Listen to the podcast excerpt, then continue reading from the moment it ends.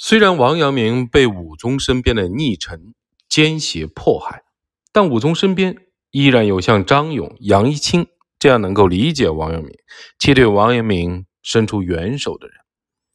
王阳明曾对大学士杨一清表示过敬意，而杨一清也体察到了王阳明的隐退的想法。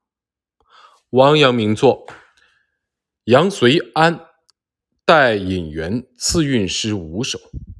杨一清有一座庭园，名为代引园。王阳明造访引园，会见杨一清，彼此畅谈了一番。杨一清。所说的隐居，并非道士的真隐，而是随时准备迎接时机，为国家挺身而出的大隐。这样的大隐，也可以说是一种儒隐。在这五首诗里，王阳明淋漓尽致地表现了自己对这种大隐境界的思慕之情。平难心仍在，浮颠力未衰，江湖兵甲满。吟罢有余思。第三首诗的后半段尤其展现了王阳明当时的心境：平定时难的雄心依旧在，拯救国难的气力也未衰。渴望成为天子辅翼的王阳明，对长江和鄱阳湖周边到处都是亲征军的现状，表达了一番感慨。在第四首诗中。王阳明将杨一清比作谢安，称赞他即便隐退，民众也必定会期待其展现才能。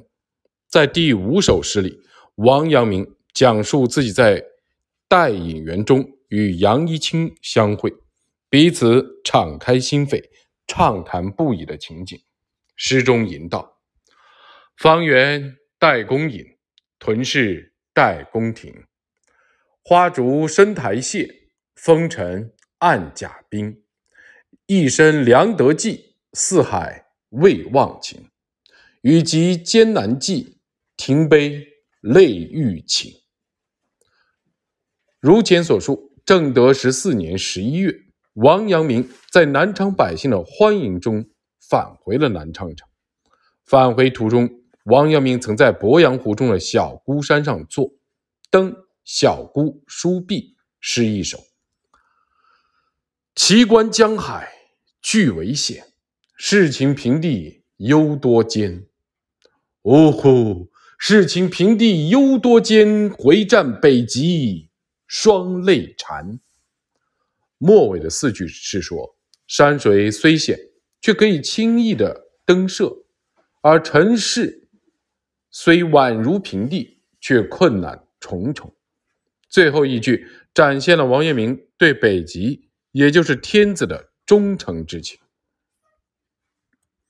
十一月，王阳明回到南昌，随后迎来了正德十五年的正月。此时的王阳明心中感慨万千。当时他作元日雾、二日雨和三日风诗三首。元日雾一时将武宗身边的逆臣比喻为浓雾。暗示逆臣，设计阻挠自己，表达了希望能够驱散云雾见青天的心境。诗中吟道：“元日昏昏，雾塞空，出门咫尺雾西东。人多失足投坑堑，我亦停车弃路穷。欲展蚩尤开白日，还排河渠拜重瞳。”小臣漫游澄清志，安得扶摇万里风？诗文中的蚩尤，就是传说中唤起大雾，想要阻拦皇帝，却最终灭亡的诸侯。在这里，王阳明将其比拟为君侧的逆臣，表达了希望能够斩杀蚩尤，驱散浓雾的愿望。而最后一句语出了《庄子·逍遥游》篇中的鹏。之西于南冥也，水击三千里，船扶摇而上者九万里，也表达了希望能够扶摇而起，肃清君侧逆臣的意愿。而在二日语一诗中，王阳明则表达了自己对陈氏的忧虑之情。在《三日风》一诗中，王阳明叙述了自己战乱平息后，百姓祈求安抚的同时，又挂念清征军士兵的思乡之情，希望他们能够以年份的浊酒来慰藉自己的心。诗中这样写道：“一物二雨三日风，田家铺碎宜凶风。我心唯愿兵甲解。”天意岂必思民穷？侯吕归思怀旧土，銮舆消息望桓公。春盘浊酒了自慰，无使萋萋干五中。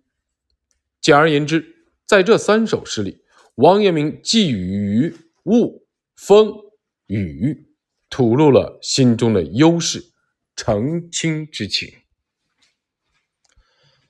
许泰、张忠等逆臣向武宗进谗，说王阳明有谋反之志，让武宗将王阳明招至南京的行在所。可是逆臣们没有想到，王阳明果然按照武宗诏书中的说法启程前往南京。为了阻止王阳明前往南京面圣，许泰等人设计阻止王阳明，让王阳明在芜湖待命。在此之前，许泰、张忠等人。也曾发出伪诏，想将王阳明招至刑在所，但本打算发出伪诏，让王阳明前赴南京，然后再以擅离职守的罪名来陷害王阳明。张勇立刻派出牧士顺天简教钱秉直找到王阳明，告知他实情。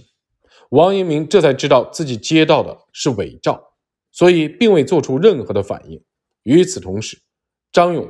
还请顺、钱二位将逆臣们的谗言和奸计告知了王阳明。王阳明在芜湖逗留了半个月，无奈之下，只得上了九华山，每日于草庵中静坐。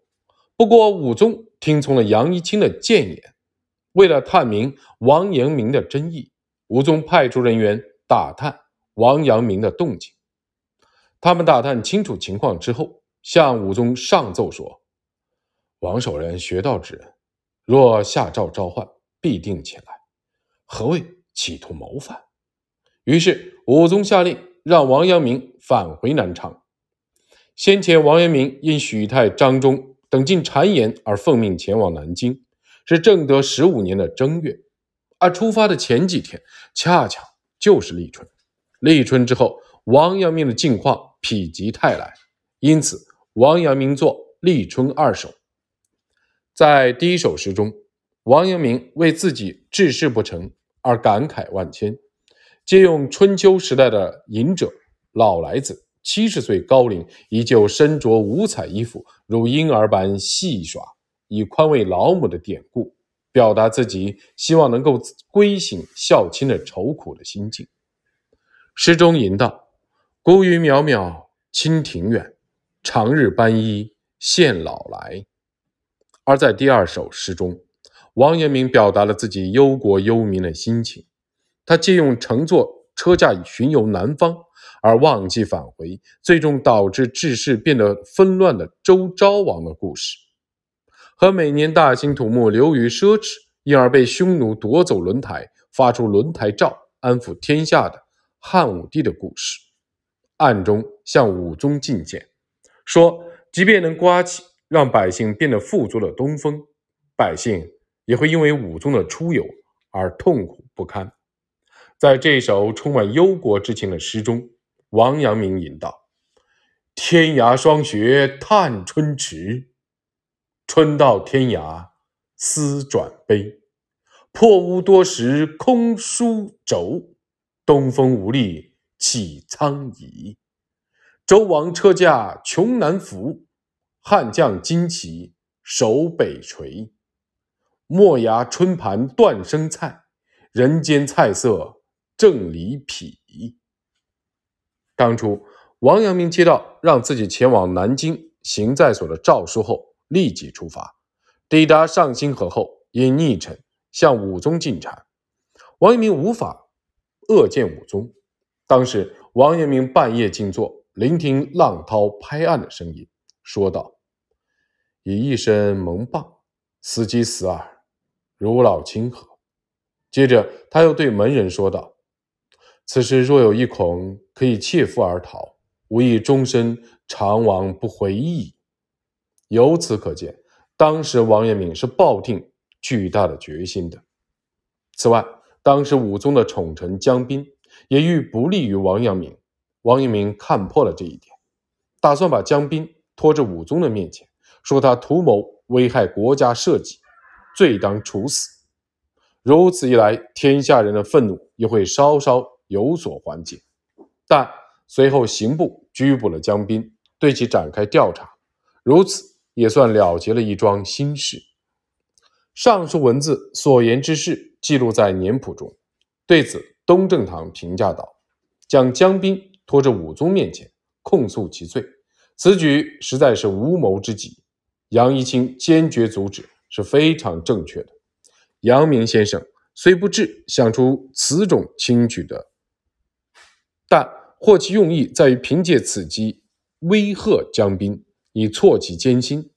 我等后学当洞察其间事情，以晓阳明先生心法之妙。”一月三十日，在返回南昌的途中，王阳明再次前往庐山南麓的开远开仙寺。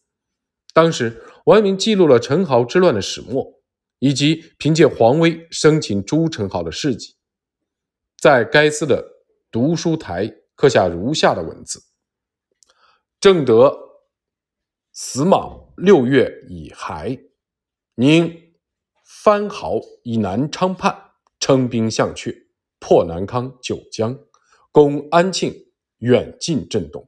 七月辛亥，臣守人以列郡之兵赴南昌，陈豪还旧，大战鄱阳湖。丁死，陈豪擒，余党西定。当世时，天子闻变，贺怒，亲率六师临讨。虽辅陈豪已归，余贺皇威。神武不杀，如庭之阵，弥击而斩，神气有归。孰敢窥窃？天见于陈豪，世昭于皇陵，嘉靖我邦国，正德庚辰正月会，提督军务都御史王守仁书，从征官署列于左方。不知当年亲手生擒朱宸濠，而不得不将功绩归于武宗。刻下这篇石刻的王阳明的心境究竟如何？事实上，我们读完此文，便可清晰了解了。